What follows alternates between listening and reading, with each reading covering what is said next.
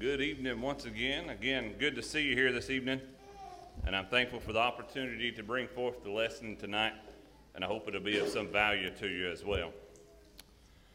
Back in 2018, uh, when we were still at Gordonsville Church of Christ, I had the blessing of leading the fall uh, adult Bible classes, which was focused on the book of Joshua, which is exciting for me because the book of Joshua has always been one of my favorite books to read and study for lots of reasons. For one reason, if you didn't know, my first name is Joshua.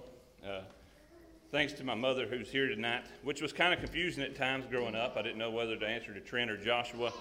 And I knew if I heard Joshua Trent that I better come running because I was probably in trouble. Uh, but also, on a more serious note, uh, the book of Joshua was always interesting to me to study Joshua and the man of strength and courage that he was. Uh, it's also one of those vivid memories that I have from my childhood of those uh, children Bible classes.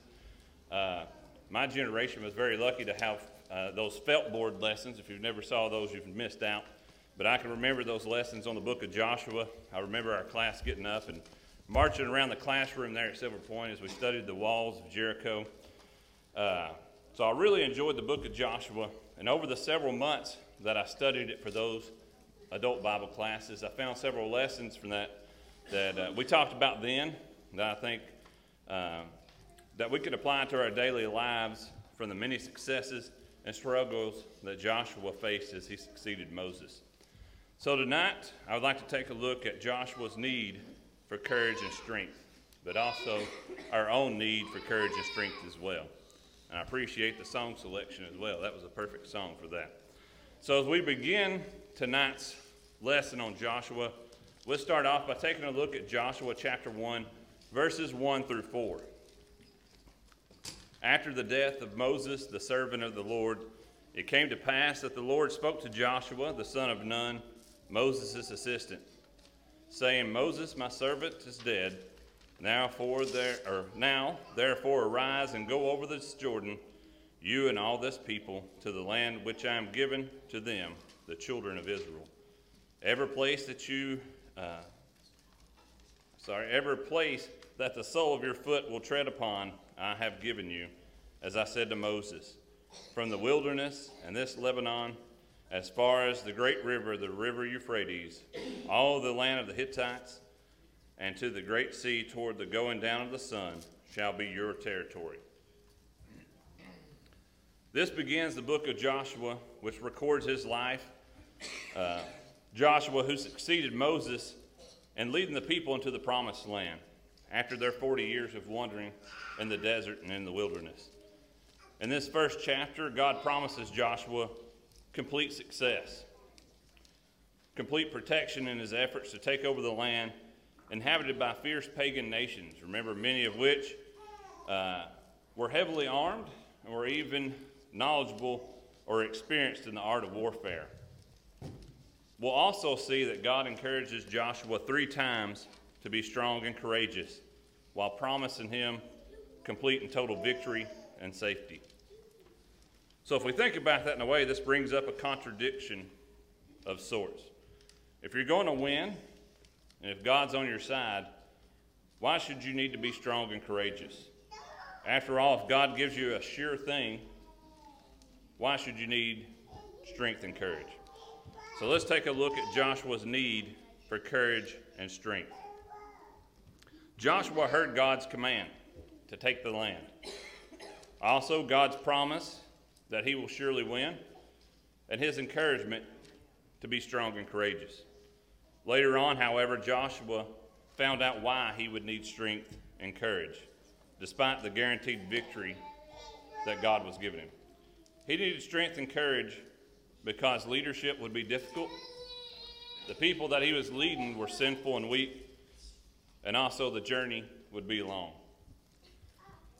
So, first, we'll start out by taking a look at how leadership would be difficult for Joshua. If we take a look at Joshua 1, verses 5 through 6, we see that no man shall be able to stand before you all the days of your life. As I was with Moses, so I will be with you. I will not leave you nor forsake you. Be strong and of good courage, for this people you shall divide as an inheritance the land which I swore to their fathers to give them. God here promised that he would be with Joshua just as he, as he had been with Moses. In other words, he would guide and he would confirm Joshua's leadership. But he did not guarantee Joshua that the people would follow, nor did it guarantee that the enemy would just lie down and give up as they went in to conquer the promised land. Joshua needed courage and strength because the people would rebel. Often they would become uh, unfaithful and act in cowardly uh, manners, just as they had done under Moses' leadership. Remember, there's a reason why the first generation would wander in the desert for 40 years and not make it into the promised land. God also had promised to be with Moses also and that he would succeed. But it required 40 years of struggle and heartache to bring the Jewish people or the children of Israel, Israel to the point of entry. We saw an example of this this morning in Brother Titus's class, as he tends to do every time I have a lesson. He brings up a point, I think. But uh, in Exodus, Exodus 14 and 12, we saw the children of Israel complain and say, For it would have been better to stay in Egypt and to uh, serve the Egyptians than if they die wandering in the uh, wilderness. And of course, as we study Moses, we saw lots of difficulty during his leadership. Joshua also would need strength and courage because the enemy was cunning. Like we said, they're not just going to lie down and give up. They were cunning, and they also were constant challenges to his leadership. He was a, uh, a leader guaranteed a victory by God, but not before he would face many trials and disappointments. He was going to win, but God didn't say that it was going to be an easy victory. Joshua also would need strength and courage because the people that he led were weak and sinful. If we look at uh, Joshua 1, verses 7 and 8, we read, only, the strong, only be strong and very courageous, that you may observe to do according to all the law which Moses my servant commanded you. Do not turn from it to the right hand or the left, that you may prosper wherever you go. This book of the law shall not depart from your mouth, but you shall meditate on it day and night, that you may observe to do according to all that is written in it. For then you will make your way prosperous, and then you will have good success. God provided the assurance of success based on obedience to his word. But the people were stubborn and disobedient Of course, we knew this as we saw uh, in Exodus and as Moses led them through the wilderness, uh, that the children of Israel can be very stubborn and disobedient. It required strength and courage to continually teach God's word and to remain faithful in the face of such widespread paganism. It was easy for sinful man to assume that their military success as they went and conquered nations was based on their own physical abilities and their own bravery, while forgetting the role of God's providence in their victories. Only a morally strong leader like Joshua could maintain faith while his natural tendency may have been to revel or to revel or to celebrate in national pride as they conquered other nations. To obey God's word when unsure, to maintain God's commands when the world and its allurement surrounded him required that Joshua have the highest form of courage and commitment.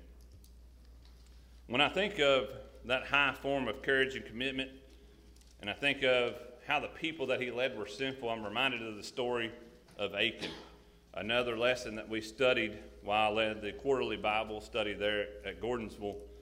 Uh, of course, as we think of the story of Achan, that's around the time of Jericho. After the victory at Jericho, the children of Israel saw that God was on their side, that they had won that victory.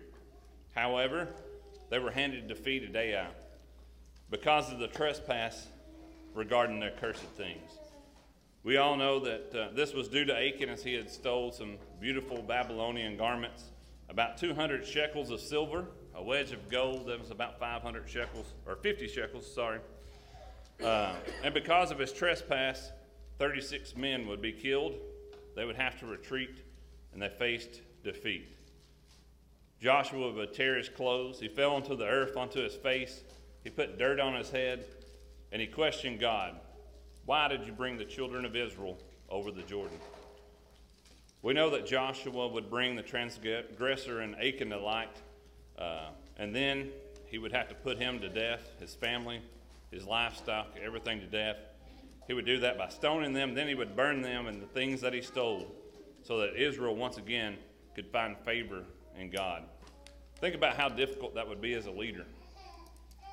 Think of the strength and courage that it took to stone Achan and his family to death so that Joshua could keep the standard required by God if he wanted to see victory that was promised by the Lord.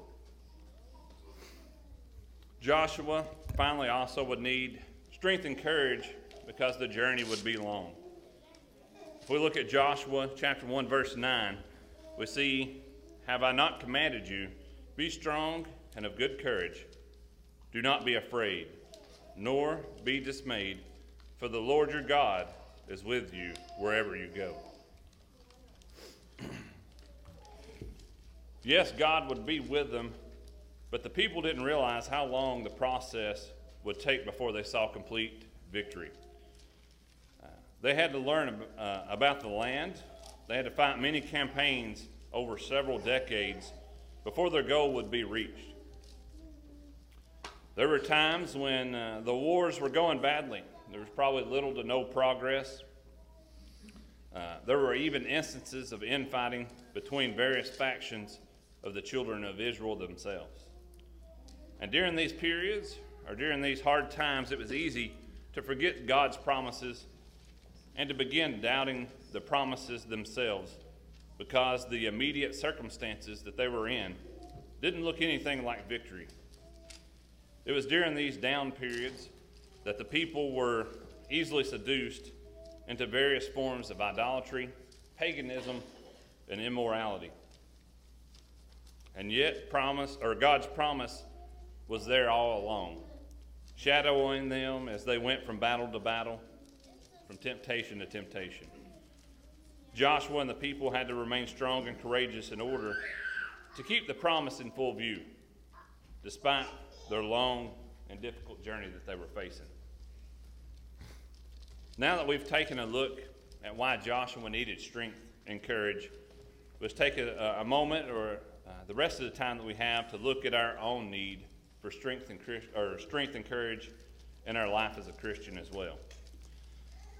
The book of Joshua sadly records that the people did not succeed in the end. And because, or we know that's because they disobeyed God. They did possess the land, just not to the extent that they could have because they permitted certain pagan nations to survive. Later on, they were seduced into idolatry by the very same people that God had commanded to be destroyed. And I've thought about that many times from the first time I studied that uh, to the time I studied it there in 2018 to just recently as I studied this. It's very easy for us to sit back and go, why didn't they just listen to God, go in there and wipe everyone out, destroy the pagan nations? It's really easy for us to sit back and criticize them for losing a sure thing that God had given them. But before we do that, we have to realize that we're in a similar situation today. we also have been given the guaranteed situation or a sure thing by God in Christ through our salvation. If we look at Acts 2:38, we see a promise that those who repent and are baptized will be forgiven and receive the Holy Spirit. In Matthew 24:13, a guarantee that those who remain faithful to the end will be saved. And then John 6, verse 40, an assurance that all of Jesus' disciples will be raised from the dead to be with God forever. These are promises are sure things, guarantees from God of even better things uh, than that were promised to the children of Israel in Joshua's day. They were promised land, right? But we're promised an eternal life. However, despite the fact that these promises and guarantees are from God, we too need to have strength and courage. We need strength and courage as Christians, first off, because being a leader for Christ can be difficult.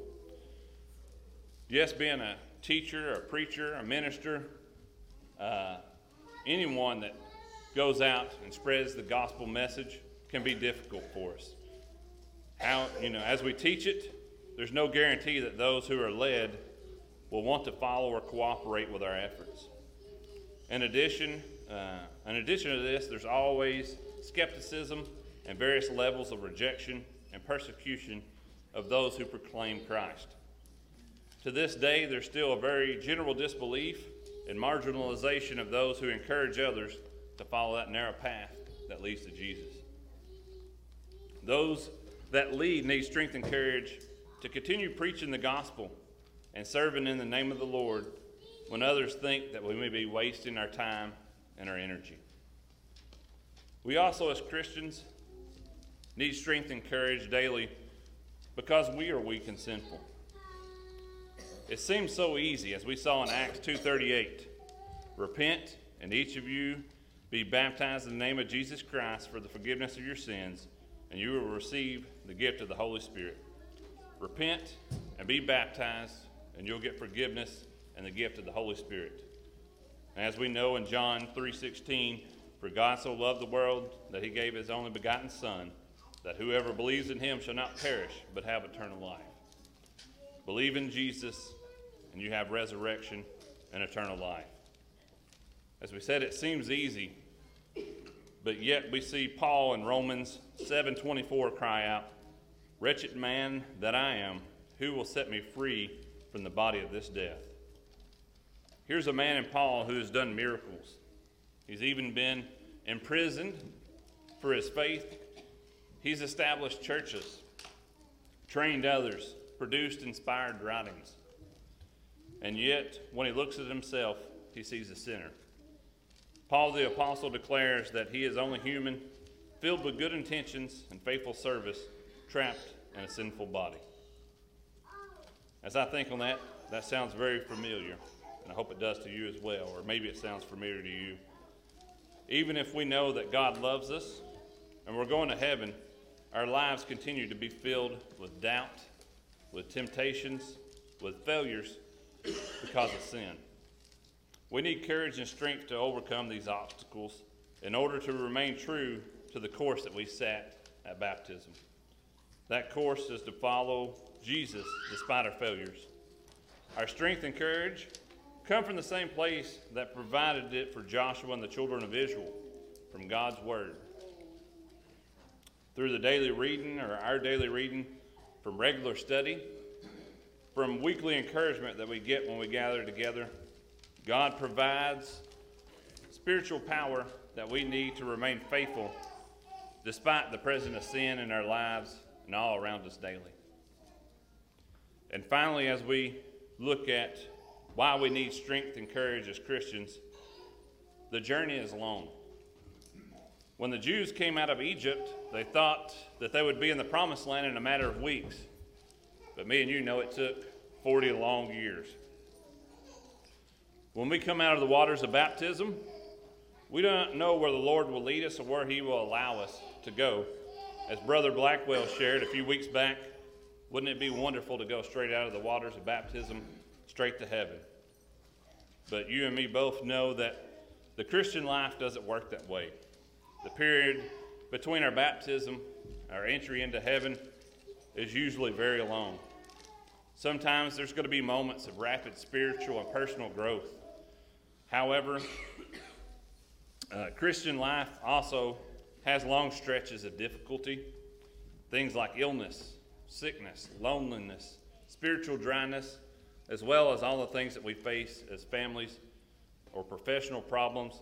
Just a few of the challenging experiences that Christians undergo at one time or another. Many of the times, these may be caused by our own sins or foolishness, but sometimes we suffer because of someone else's carelessness, evil, or ignorance. It requires strength and courage to maintain faith, hope, and love when it seems there's going to be no end to our suffering. However, in the end, and that end does come for those who have endured faithfully, and they will receive a glorious welcome to heaven, into the heavenly realm from the Lord Himself, as we see in Matthew 25 21, when we'll hear, Well done, good and faithful servant. In summary, this evening, for those of us who have been given a sure thing, that sure thing of salvation, and the guarantee of heaven by Christ, we're also on a journey, much like that journey of Joshua. We've faced disbelief and opposition. We've struggled with uh, Satan's many temptations and even suffered much pain and sorrow. Therefore, we must remember to be strong, have courage, that the Lord has seen your way, knows your heart, and is acquainted with every bit of your suffering. If your courage is lagging, if your resolve is weak, think about Joshua, who entered the promised land after 40 years. Remember Paul, who withstood the opposition and even his own feelings of inadequacy at times to eventually say, as we see in 2 Timothy 4, verses 7 through 8, I have fought the good fight, I have finished the race, I have kept the faith. Finally, there is laid up for me the crown of righteousness, which the Lord, the righteous judge, will give to me on that day, and not to me only, but also to all who have loved his appearing. that all that Paul refers to when he says all who have loved his appearing, that refers to you and that refers to me.